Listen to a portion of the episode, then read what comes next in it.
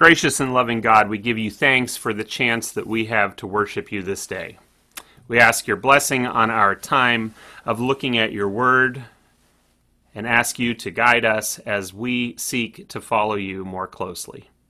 We thank you for the women of the Old Testament as they guide us and guide our faith. Amen. As Liz said, we once again have a situation here where we don't know the name of the woman in our text. There are many theories as to what her name might be, but again, just looking at the text, we initially only know of her as Manoah's wife. We also know, like Liz said, that she's the mother of one of the most important Old Testament men, Samson. We know very little, though, about Manoah's wife when we meet her in this text. We do know that she has not had any children. Our text indicates that she likely wasn't able to have children. She couldn't have children. Or perhaps that she had concluded that she wouldn't be able to have children. But unlike Hannah, who we looked at last week, and many of the other women who can't have children in the Bible, Manoah's wife doesn't ask to have a child. There's no, there's no pleading with God. Rather, at the outset of this reading, when we first meet this woman, we learn that this angel appears and tells her, You're going to have a child. And he gives her some pretty specific but brief instructions. Instructions not to drink alcohol or to eat certain foods while she's pregnant. The angel says that her son will be a Nazarite. Once he's born, she's to keep him from cutting his hair, and he's to continue to follow all those dietary rules. And Nazarites are an interesting group of people. They were dedicated to God for a specific purpose, they were set apart. Usually, Nazarites were set apart by choice, believing themselves to be called, called by God to do so. But in this case, it isn't the boy, it isn't the man who will be called who will be called Samson. It isn't him who makes this choice initially about his identity, right? Instead, it's the angel who tells the woman that she is to raise him as a Nazarite. Manoah's wife tells him what the angel said. Did you catch what happened next after she tells her husband? He, he basically goes and prays and says, God, let that man come back again and tell us what we're supposed to do. For whatever reason, it isn't enough for this man to have had his wife be told the instructions, right? Pretty clear instructions. And so our text says, though, that God listened to Manoah, and God sends the angel again to his wife. Again. She's in the field, and Manoah is not with her.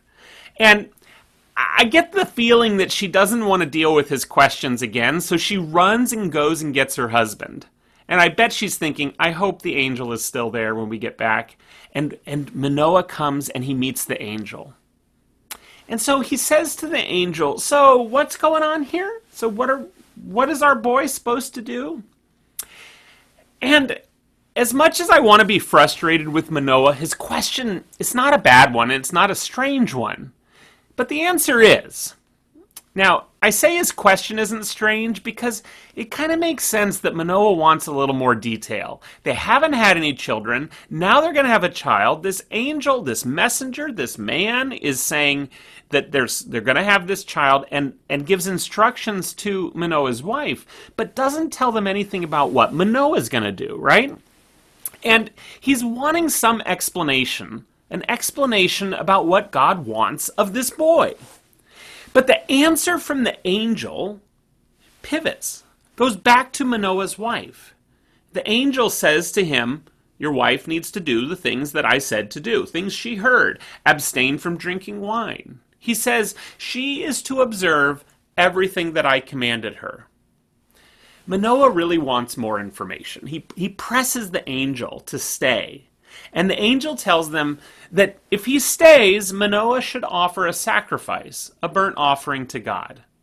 There's this wild exchange that happens. Manoah asks the angel, What's your name? The angel, who, who Manoah still thinks is a messenger, says to him, Why do you ask my name? It is too wonderful. So Manoah settles with that answer and he goes and makes a fire and is going to have a sacrifice and burn meat on the fire as a gift to God. And the text says that when the flame went up toward heaven from the altar, the angel of the Lord ascended in the flame of the altar while Manoah and his wife looked on. And they fell on the ground with their faces to the ground. Can you imagine this sight unfolding? Manoah freaks out. He's in full panic mode as he realized that this messenger was a vision of God. He says to her, We shall surely die, for we have seen God. I can just see Manoah in his sheer panic. Throughout the Old Testament, this made sense because seeing God meant that death was next. And so, like Manoah's other actions, it makes sense for him to be afraid. He knew enough that he knew he should be worried. But what about his wife? She calms him.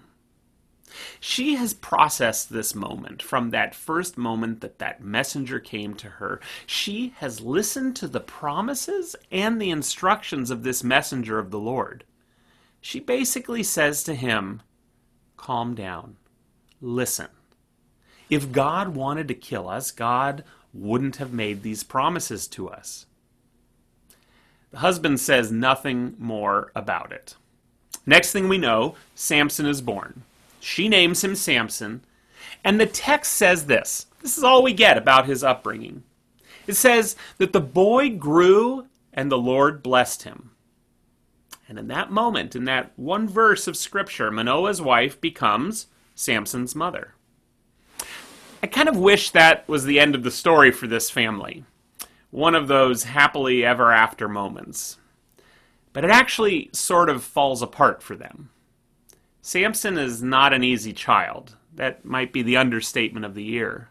He is wild, actually, and he's very physically strong, which can lead to some violence. And he also has a wandering eye, an eye for plenty of women, women who are from the enemy nations, and he lusts after them. He drinks lavishly. He seems hot headed and motivated by his own interests and desires. It doesn't sound like a Nazarite, does it? From even what you know of a Nazarite, it doesn't sound like one who is devoted to God. This identity that was put on him from before birth, this identity that his mother expects him of him. And this makes me stop in the story and Actually, I- would love to keep going. Judges chapters 14 through 16, they're some of the most action packed chapters of the Bible. If you're ever feeling that the Bible is boring, go read about when Samson kills a thousand of his enemies with the jawbone of a donkey. Or what he does out of revenge when the father of his wife says that his wife is now with his best friend. The drama is rich, and there's nothing boring about the life of Samson. But I stopped the story because I want to go back to his mother. Actually, his mother and his father. Remember how Manoah was asking the questions of the messenger of the Lord? Remember how he wanted details? He wanted details about what it was going to be like to raise this son, what the expectations were going to be. He wanted a handbook, a guidebook, an instruction manual. Can any of you relate to this? This desire for instructions, a how to manual? But the angel's instructions, they're very narrow. The angel's instructions are given to our woman of the Old Testament, and the instructions are clear and she follows them. And I pause here in the story of Samson because I want to get inside of her heart. I want to know how she felt watching her son's self destructive behavior, rejecting his past, turning from his parents, going in the complete opposite direction she would have him go. I, I want to know what it felt like for this mother, for this faithful mother who did everything, seemingly did everything right. I want to know what it felt like for her to watch her child spiral out of control to get inside of her heart. They try to stop him. They beg him, actually. They beg him to make better choices, and he rejects their pleas. And I can imagine, I can imagine that as painful as it may have been, there was some letting go at some point that they had to do, that she had to do, letting go to let him to let him be who he was going to be. As one of you wrote to me in a note earlier this week, though, being a mother, it, it continues all life long. It's a loving, protective instinct, even, even after you reach that point of letting go of control. There's a critically important piece of this story, though, one that is easy to overlook.